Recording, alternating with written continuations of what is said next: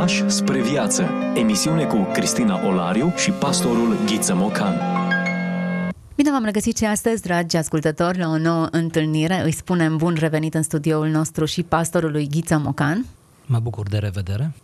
Ne reauzim, ne reîntâlnim în preajma unui scriitor care ne-a lăsat o moștenire undeva de la începutul secolului II, finalul secolului I. Herma este autorul pe care l-am adus în discuție în următoarele în episoadele trecute și astăzi vom continua discuția pe marginea poruncilor pe care el ne-a lăsat. Sperăm că această continuare și final pe care îl punem astăzi uh, dialogurilor noastre despre păstorul lui Herma sau Herma păstorul să aducă încântare în inimile ascultătorilor. De asemenea, nădăjduiesc ca emisiunile precedente să fi stârnit deja anumite căutări și poate chiar unii dintre ei vor fi recurs prin intermediul internetului sau a vizitelor pe la librării să caute această scriere. Dacă sunt dintre aceia care încă mai caută scrierea să o citească integral, uh, pot să le vin în ajutor spunându-le că ea se găsește în două ediții. O ediție mai veche, în traducerea lui Dumitru Stăniloae, iar ediția aceea veche este în volumul întâi din uh, colecția Părinți și scriitori bisericești. O vor găsi probabil mai greu, sau poate pe la anticariat, însă există o ediție mai nouă, care a apărut în urmă cu câțiva ani doar la editura Polirom, unde avem părinții apostolici într-un singur volum, printre care apare și Herma. Deci, fie într-o variantă, fie în cealaltă, uh, ele se pot găsi în limba română și în ambele ediții sunt traduse direct din limba greacă. Deci această scriere este tradusă direct din limba în care a fost scrisă, cu note de subsol, cu aparat critic, cu tot ce trebuie. Am dorit să fac această precizare, fără să mai aducem prea multe amănunte despre scriere, pentru că tot am făcut-o în emisiunile trecute, dar să ofer cumva o îndrumare bibliografică. Pentru cei care nu au um, urmărit celelalte episoade, Herma se presupune că ar fi fost un ucenic al apostolului Pavel, oricum are informația direct de la prima mână, așadar uh, multe din afirmațiile pe care le face sună foarte bine, cu, foarte apropiat cu epistolele pe care noi le lecturăm în canonul biblic. Scrierea aceasta este în duhul apostolilor. Este pur și simplu desprinsă din învățătura Domnului Isus, și deși nu se citează între ghilimele, deși nu avem capitol și verset, era mult prea devreme pentru asta, gândiți-vă că dacă s-a scris în anul 70, încă epistolele nu erau adunate într-o colecție, de altfel, discuția despre cum s-au adunat epistolele Noului Testament în colecții de sine sătătoare pe autori, mai ales ale Apostolului Pavel, care sunt cele mai multe, e o discuție întoi la ora actuală în cercetarea de specialitate. Deci lucrurile acestea nu s-au întâmplat uh, deja în anul 70, ci uh, la ceva timp după aceea. Prin urmare, Herma se pare că nu are acces da, la scrieri, cum avem noi acces într-o manieră atât de elaborată și de clară, uh, dar uh, regăsim în fiecare pagină, dar chiar în fiecare pagină, regăsim aluzii la învățătura Domnului Isus și la Duhul Apostolic. Frânturi de înțelepciune Vorbim despre autori care nu au voie să fie uitați. Discuție cu pastorul Ghiță Mocan. Așadar, haideți să ne apropiem de acest text pe care l-am propus spre lectură ascultătorilor noștri. Ne-au mai rămas trei porunci, a 10 a 11 și a 12 Aceste 12 porunci alcătuiesc miezul tratatului păstorul lui Herma sau Herma păstorul. Vom avea o lectură acum din porunca a 10 un fragment pe care l-am considerat esențial. Ascultă! Cei care nu au cercetat niciodată despre adevăr și nici nu au căutat în sus, în privința Dumnezeirii, ci doar au crezut și sunt în plus derutați în afaceri, bogăție și prieteșuguri cu cei păgâni și de multe alte afaceri ale viacului acestuia, Așadar, cei prinși în aceasta nu înțeleg parabolele Dumnezeirii, pentru că sunt înnegurați de aceste fapte și sunt corupți și devin sterpi. După cum viile cele bune, când sunt neglijate, ajung sterpe din pricina spinilor și feluritelor buruieni, așa și oamenii ce au crezut, care cad în aceste fapte pe care le-am spus, se rătăcesc de la gândirea lor și nu înțeleg deloc despre dreptate, ci chiar și când aud despre dumnezeire și adevăr, mintea lor coboară la fapta lor și chiar nu mai înțeleg nimic. Din potrivă, cei ce au frică de Dumnezeu și cercetează despre dumnezeire și despre adevăr și au inima către Domnul, pe dată pricep toate cele ce li se spun, pentru că au în ei frica de Domnul, căci unde se lășluiește Domnul, acolo e și înțelegere multă. Astfel, alipește-te de Domnul și pe toate le vei înțelege și pricepe. Asistăm oare la un tratat de filozofie? Există aici uh, definirea termenilor, frica de Domnul, adevărul, modul în care înțelegem lucrurile și le interpretăm luminați de această frică. Iată, revine ca un light motiv al emisiunilor noastre, frica de Domnul, un termen atât de puțin înțeles și atât de prost înțeles de lumea actuală.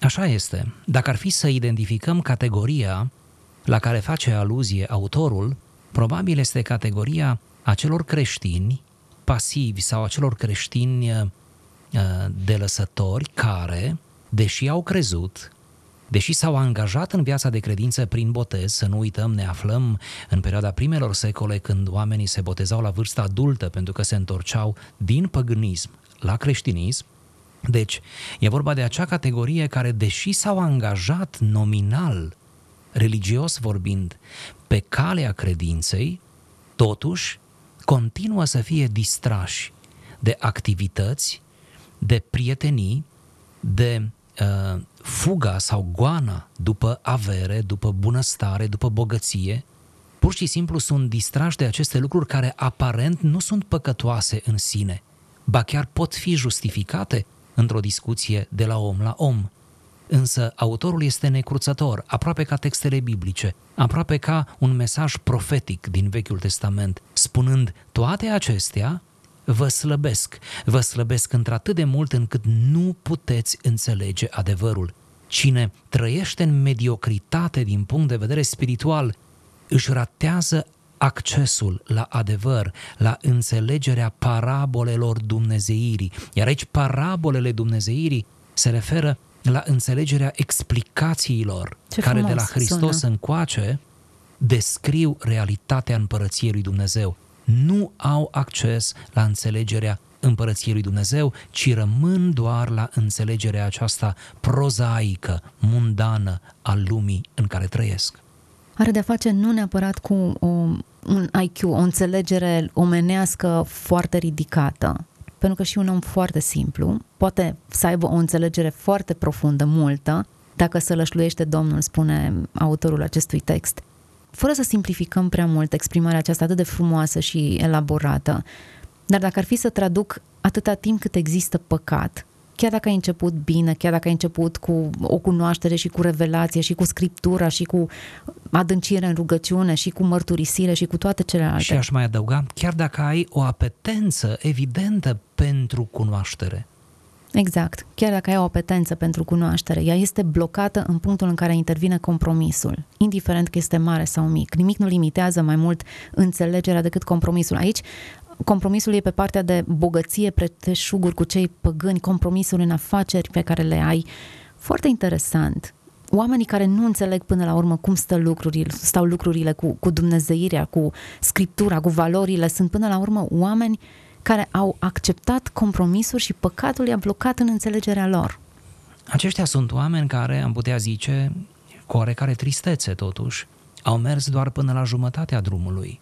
Au avut un moment de desprindere, o detentă spirituală lăudabilă, au avut un început bun, marcat de emoție, ba chiar de conștiență, dar uh, apoi, după o vreme, după ce s-au pornit pe cale, s-au reîntors fără să-și dea seama și au recăzut în vechile preocupări. Mare atenție, aici autorul nu se referă la păcate grosolane. Acelea vin ca o consecință, ci se referă pur și simplu la un mediu în care ajung oamenii aceștia și care nu le este propice în cunoașterea adevărului. Și așa cum spuneați, aș dori să întăresc și eu acest gând, aici nu e vorba de o cunoaștere intelectuală, Aici nu e vorba de niște cărți pe care să le fi citit, nu e vorba de niște cursuri pe care să le iei împreună cu un profesor, ci aici e vorba de o cunoaștere experiențială. Prin urmare, cel care se depărtează cu viața lui, cu trăirea lui, cu felul lui de a fi de Dumnezeu, riscă să nu-L mai înțeleagă pe Dumnezeu, să nu-L mai cunoască pe Dumnezeu. Repet, e aici o cunoaștere soteurologică, mântuitoare. Pentru că sunt înnegurați de aceste fapte, spune Herma, pentru că sunt înnegurați de aceste fapte. Sunt corupți și devin sterpi. Iar uscăciunea aceasta spirituală, până la urma urmei, e consecința înnegurării cu aceste fapte. Îmi place exprimarea aceasta. Pot fi înnegurați cu fapte care nu fac altceva decât să întunece orizontul. Cum să înțelegi frica de Domnul? Cum să înțelegi parabolele Dumnezeirii dacă ești înnegurat? De aceea chemarea lui Herma este rămâi în lumină, rămâi în spațiul acela în care poți să deslușești lucrurile și dacă ești în lumină, chiar dacă inteligența ta nu este cea mai înaltă, chiar dacă accesul tău la cunoaștere nu este cel mai fericit, chiar dacă nu ai parte întotdeauna de mentorul pe care ți îl dorești, dar rămâi în lumină, rămâi în mediul acesta, sub spectrul luminii a binecuvântării lui Dumnezeu. Mi se pare atât de actual acest text. În tot cadrul în care oamenii nu mai înțeleg nimic și își redefinesc valorile și identitatea. Textul spune, când auzi acestea despre Dumnezeire și adevăr, mintea lor coboară la fapta lor. Foarte interesant. Întâi coboară faptele, chiar dacă ai început bine, așa cum spuneați puțin mai devreme și ai avut un început în forță spiritual, pentru că faptele tale au coborât, pentru că te-ai aplecat înspre fapte care nu sunt conforme cu caracterul pe care l-ai avut mintea ta s-a înnegurat, ai devenit sterp și inima ta, mintea ta coboară la nivelul faptelor și nu mai înțelegi nimic, nici lucrurile care păreau evidente. Nu am nimic de completat decât să reiau. Mintea lor coboară la fapta lor. Foarte sugestiv acest etaj. De la un anumit statut, mintea coboară. Poți să te gândești la cele mai înalte lucruri dacă ai cochetat în felul acesta cu lumea, cu păcatul. Mintea a coborât și nu mai înțelegi nimic. Confuzia, până la urmă, spirituală sau de orice altă natură, e o confuzie generată de tocmai această coborâre la nivelul faptelor. Bun, ce să facem? Noi, noi nu suntem doi oameni perfecți care vorbesc despre alții care se contaminează cu păcatul, ci doi oameni care au nevoie constantă de curățire și de procesul acesta de reajustare la, la inimă, fapte, minte, fapte. Sigur, noi chemăm pe oameni la fariseism uh-huh. și noi ne ținem departe de fariseism, îi chemăm la conștientizare și conștientizare, în primul rând, cred că aceasta începe tocmai prin termenul pe care îl tot repetă, frică de Domnul, reverența aceea, sentimentul că nu te poți juca cu Dumnezeu, nu poți, nu poți întrista pe Duhul Sfânt, nu poți să-ți permiți să te joci cu lucruri care te pot costa mântuirea și eternitatea. Așa este. Să trecem la o altă poruncă, porunci pe care Herma, păstorul, ni le lasă ca moștenire. Când omul care are Duhul cel dumnezeiesc intră în adunarea bărbaților drepți care au credința Duhului Dumnezeiesc, iar adunarea acelor bărbați ridică rugă către Dumnezeu, atunci îngerul Duhului profetic, care este deasupra lui, umple omul. Și umplut fiind de Duhul cel Sfânt, acel om vorbește mulțimii după cum vrea Domnul. În felul acesta este deci puterea Domnului în ceea ce privește Duhul Dumnezeirii. Acum ascultă despre Duhul cel pământesc și deșert și fără putere, dar nebunesc. Mai întâi, omul acela care pare să aibă Duh, se înalță pe sine și vrea să aibă jilțul de onoare și imediat devine îndrăzneț și nerușinat și guraliv, trăind în multe desfătări și în multe alte înșelăciuni, și luând răsplată pentru profeția lui. Iar dacă nu va primi, răsplată se înțelege, nu va profeți. Dar poate un duh dumnezeiesc să ia răsplată și să profețească? Nu este posibil să facă aceasta profetul lui Dumnezeu, dar duhul profeților de felul acesta e pământesc. Foarte clar. O descriere a eu știu, falsului în comparație cu autenticul. Așa este. Deja aici ne mutăm la un alt palier, nu mai e vorba de creștinii simpli care merg la biserică, duminică de duminică, ci este, aici este vorba de liderii comunității. Aici este vorba de cei care aduc cuvânt de învățătură, care aduc cuvânt profetic de cei care au parte de anumite harisme, anumite daruri spirituale, utilizate, desigur, așa cum au fost ele lăsate spre folosul bisericii, spre zidirea comunității, și oamenii aceștia sunt ipocriți, sau unii dintre ei sunt ipocriți, sunt falși. Observați, vă rog, cum încă din primele generații ale creștinismului se inserează falsul chiar în rândurile liderilor spirituali.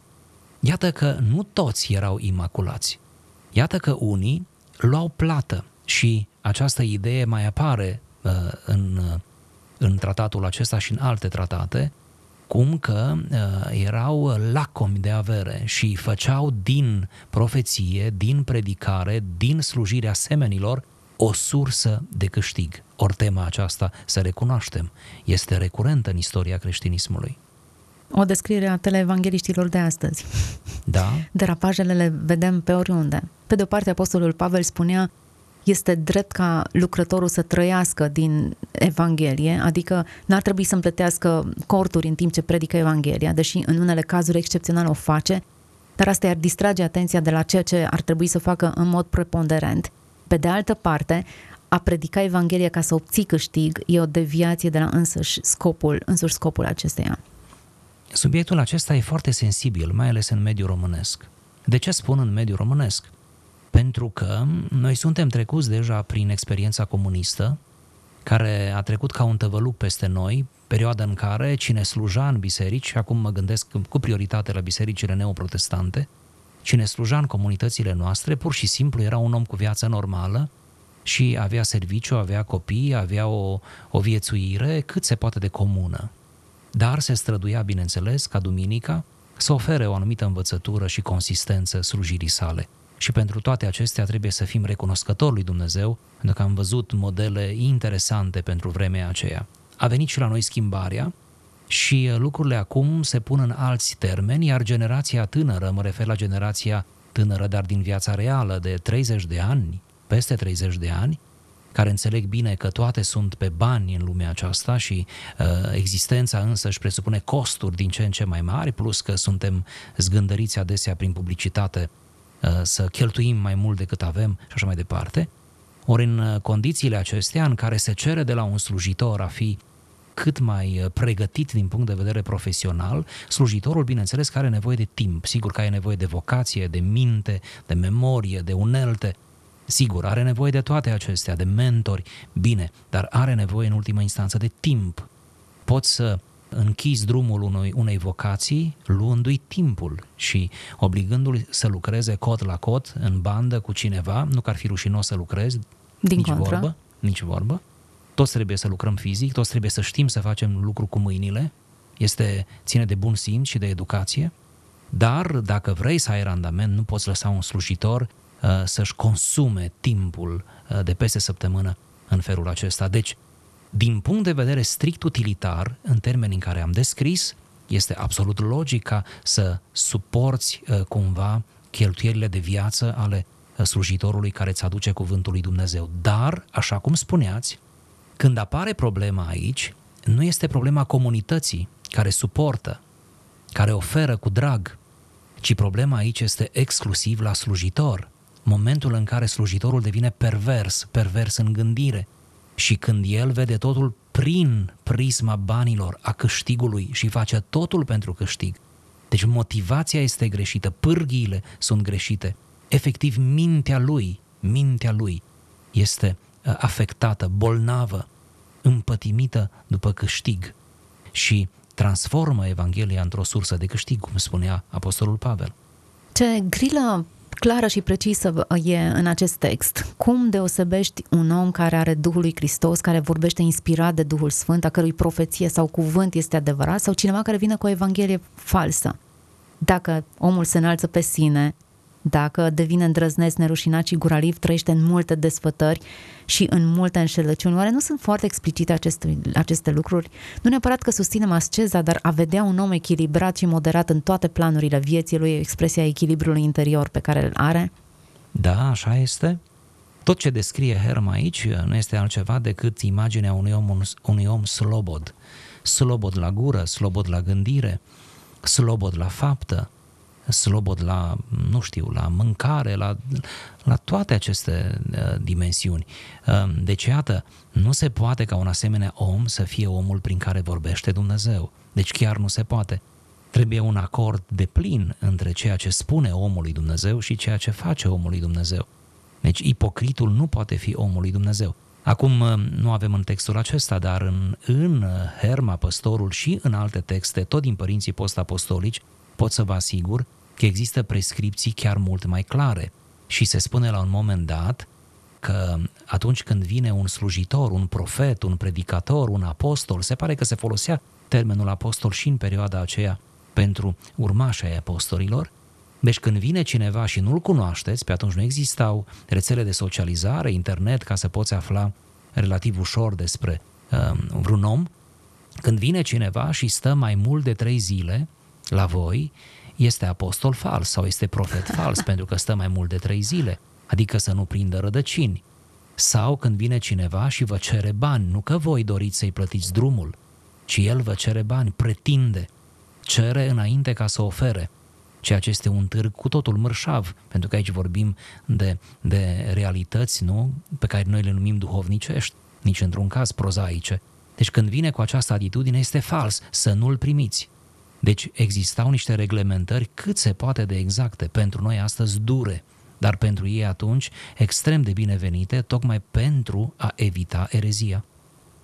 Suntem ce consumăm. Hrănește-ți mintea cu adevărul ca să trăiești autentic.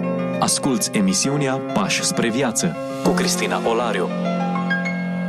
Cele 12 porunci pe care le extragem din Herma Păstorul discutăm astăzi. Suntem la finalul acestor porunci, ne apropiem de ultima din șirul celor 12. Ar trebui să menționăm că ele nu sunt sugestii sau opțiuni, ci porunci. O, o recomandare foarte fermă din partea lui Dumnezeu. Creștinismul primar opera adesea cu noțiunea de poruncă și se găsea a fi extrem de logic în privința aceasta și coerent. Coerent cu felul în care vorbea Isus. Coerent cu felul în care vorbeau apostolii. Ei n-aveau un frison când era vorba de noțiunea aceasta de poruncă, așa cum avem noi, ceea ce arată cât de mult ne-am degradat, antropologic vorbind.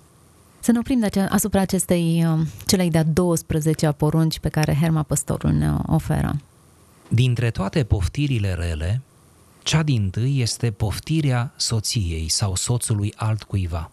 Și pentru bogății mari și multe mâncăruri zadarnice și băuturi, și pentru alte multe și prostești desfătări. Căci toată desfătarea este nebunească și deșartă pentru robii lui Dumnezeu. Astfel, acestea sunt poftirile cele rele, care îi omoară pe robii lui Dumnezeu. Pentru că poftirea asta rea este fica diavolului. De aceea trebuie să te ferești de poftirile cele rele, ca, ferindu-vă, să fiți vii lui Dumnezeu. Dar cei care sunt stăpâniți de ele și nu li se împotrivesc, vor muri până la sfârșit, căci aceste poftiri sunt ucigătoare. Așadar, tu te îmbracă în poftirea de dreptate și având drept platoșă frica de Domnul, împotrivește-te acestora, pentru că frica de Domnul sălășluiește în poftirea cea bună. Nu știu dacă asocierea este bună, putem mă corectați dacă nu este cea corectă. Dar uneori mă întrebam când Dumnezeu se adresează uneia dintre bisericile din Apocalipsa că îi merge numele că trăiește, dar a murit îi merge numele, ceea ce însemna că existau fapte, că existau lucruri care arăta că există o comunitate creștină acolo, dar ceva o făcea să, să pară că a murit. Sigur, când Domnul făcea acea afirmație în legătură cu una dintre biserici, Domnul recunoștea implicit că biserica aceea avea o, o istorie recentă glorioasă, adică a avut un început fulminant, cu fapte de ispravă, de răsunet, care traversaseră, trecuseră dincolo de granițele orașului respectiv și toată regiunea vorbea despre începuturile fulminante ale acestei biserici. Doar că biserica respectivă, la momentul la care primește mesajul din partea Mântuitorului, nu se mai ridica la nivelul începuturilor ei. Suferise o decădere pe care o putem deduce cumva din mesajul lui Hristos, O decădere care, iată, o făcea incompatibilă nu cu Hristos, ci cu propriul uh, ei program, cu propria ei agendă, dacă vreți, cu propria ei istorie.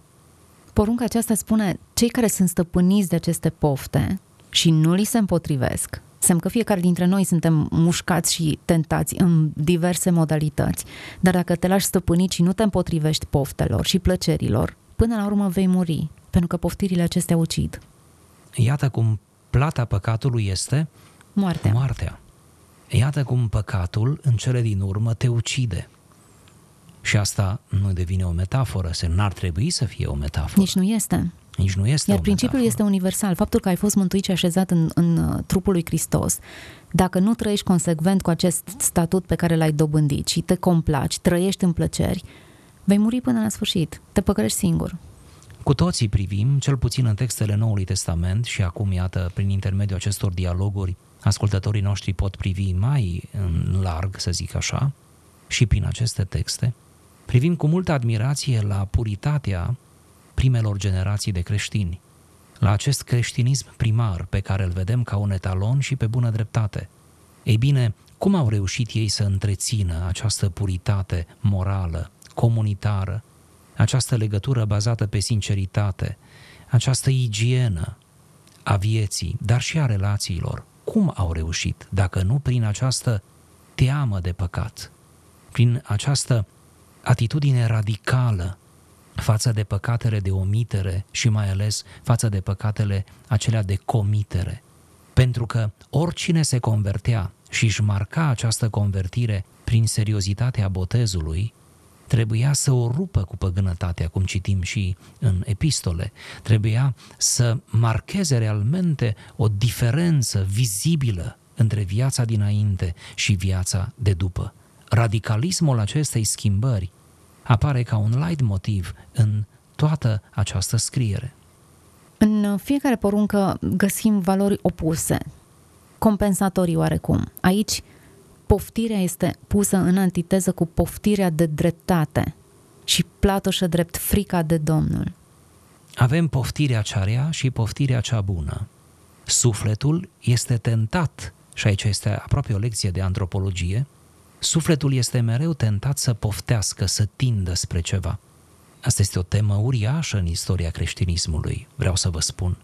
Pentru că noi suntem ființe făcute în așa fel încât avem nevoie să fim mereu fascinați de ceva. Obiectul însă al fascinației noastre face diferența. Nimeni nu se ridică mai presus de obiectul propriei fascinații. Ori, dacă ne lăsăm fascinați de Hristos și de revelația Lui, gândiți-vă spre ce înălțime privim și gândiți-vă cum sufletul nostru se ridică de la o zi la alta și se apropie mai mult de Hristos. Prin urmare, eu am zis fascinație, autorul spune poftire. Poftire tot în sensul acesta de fascinație, poftirea cea bună, tânjirea cea bună a sufletului.